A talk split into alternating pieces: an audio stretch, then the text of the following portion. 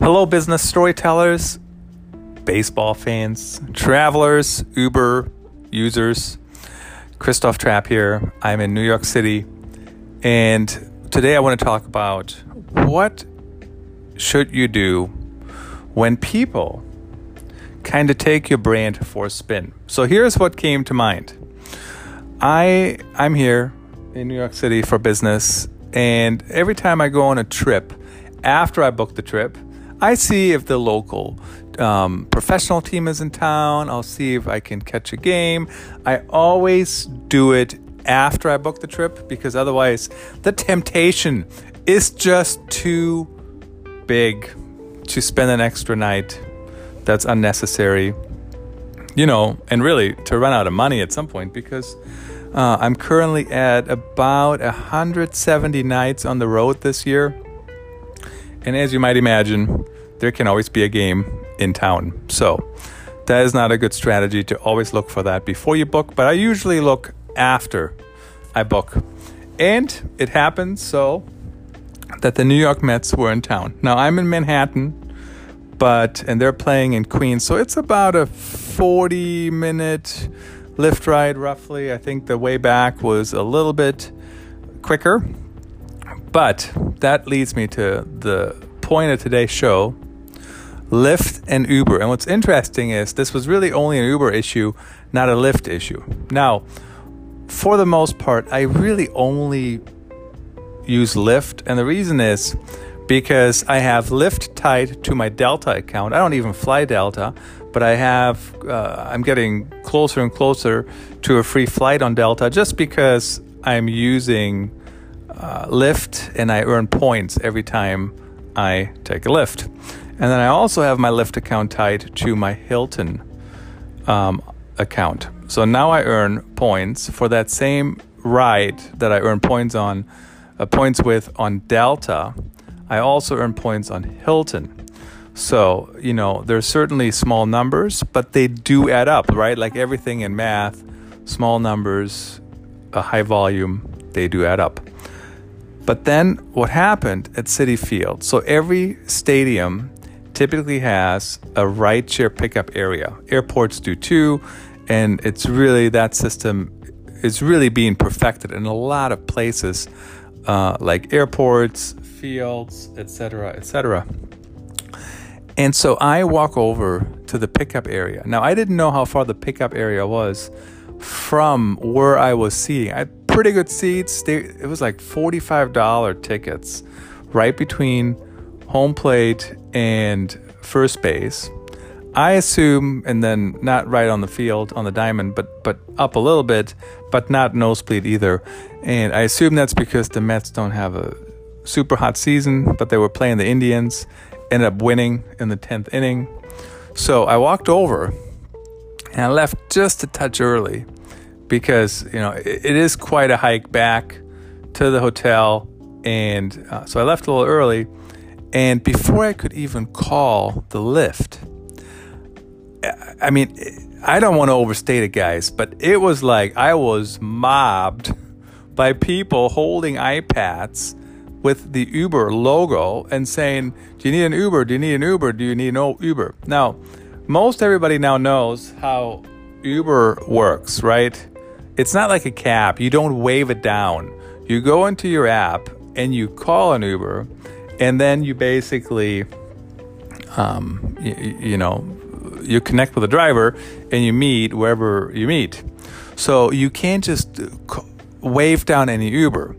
Now the problem, what's interesting here is, so these guys, and they were mostly guys. I don't think I see saw any female solicitor.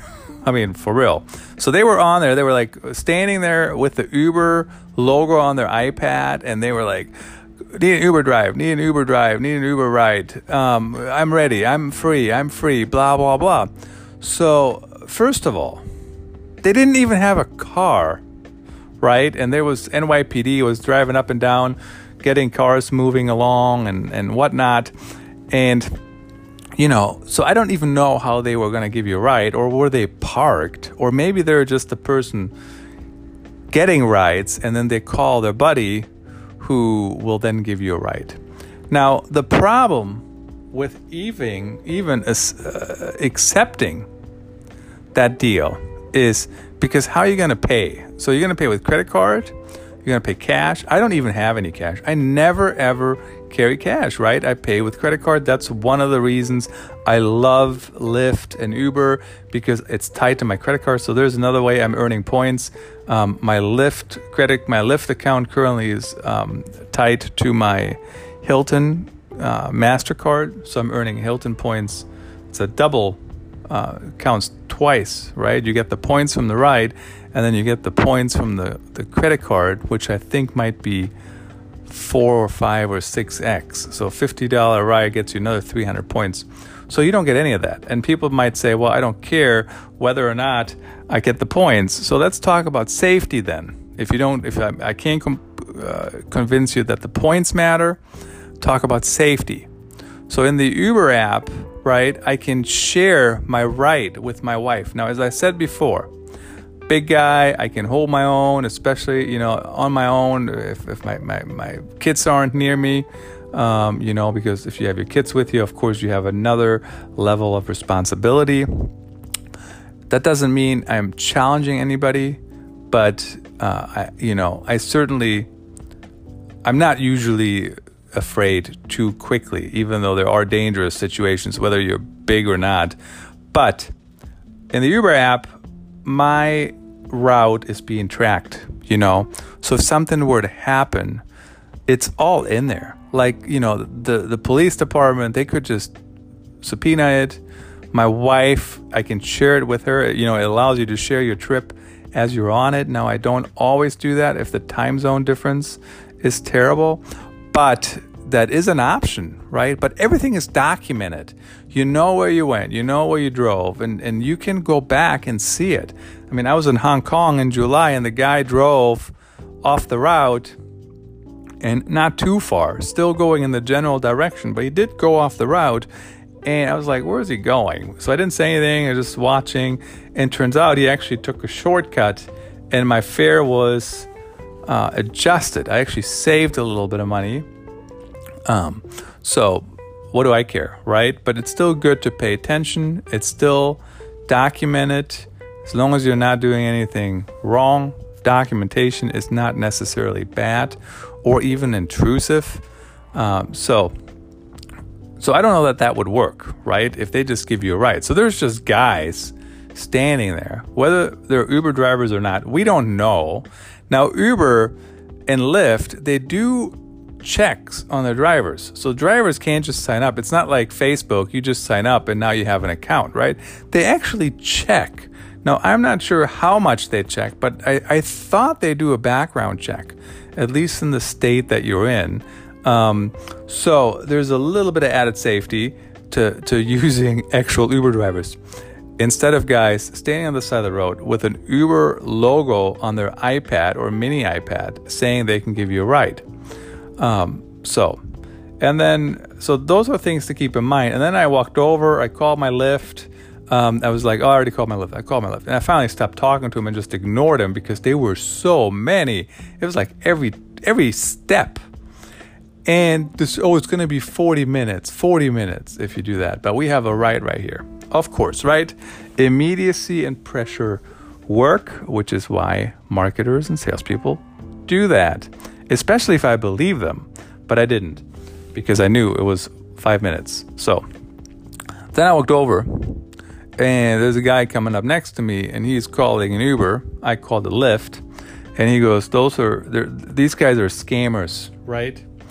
And I I said, "I would think so. Uh, that is not the model how Uber works." And he said, "Yeah, that's yeah." So I'm calling um, myself an Uber, an Uber Black, so I don't have to deal with. Um, you know the, the other less professional drivers i guess i just called a regular Lyft wasn't a problem. And I can't tell you whether or not they're scammers. I can't tell you uh, whether or not they were going to take me wherever I was going to go. I don't even know how they wanted to take payment, but of course I understand the model. They would make more money, right? Because if the Lyft ride cost me 47 bucks, they know how much it costs. Lyft gets part of that, the driver gets part of it. Um, and of course, they can't make more money. Don't blame them, right? Welcome to America. That's how we roll. How do we maximize our income? And that's one way for them to do it. So, hats off for that, if that's indeed what they're doing. Um, but it didn't feel right to me. It wasn't the model. Um, I do like to have it in the app. I do like to get my points because if you think end of the day, you know, that's like, um, you know, 120 on Hilton, on the credit card, 300 on Delta, 50. So it does add up. It really does. So what can brands do about it? Do they care? If I were Uber, so I Google for this topic, and there's no topic out there. Nobody's talking about this thing at all. So really, Uber probably should share some content about this topic and explain what people are doing, why they're doing it, optimize it for social, uh, uh, optimize it for SEO, optimize it for the web, and make sure when people search for Uber at Citi Field, those that content shows up so you know. And I didn't see any content around that topic at all. None. Didn't see any of the any of the topic, any of this content on the web. So, something to think about.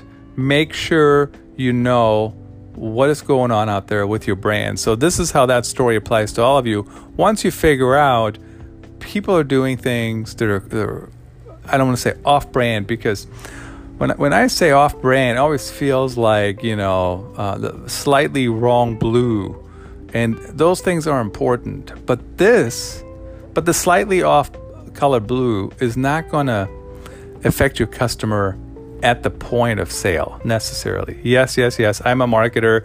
I'm all for brand um, equality and brand, uh, you know, brand consistency. I guess is the better term. Um, so that is important. But what's really important is to make sure your customers understand what is happening out there in the market and how to adjust to it. The other thing I found interesting none of those people had Lyft logos. Everybody was an Uber driver. So if you're a true uh, Lyft fanatic, you could have just been like, well, I take Lyfts. And I didn't see anybody, I don't think I said that too often. Maybe I did. And nobody flipped their logo and says, oh, we drive Lyft too. Because, of course, they're just driving for themselves. So, hats off for that. Stay safe out there.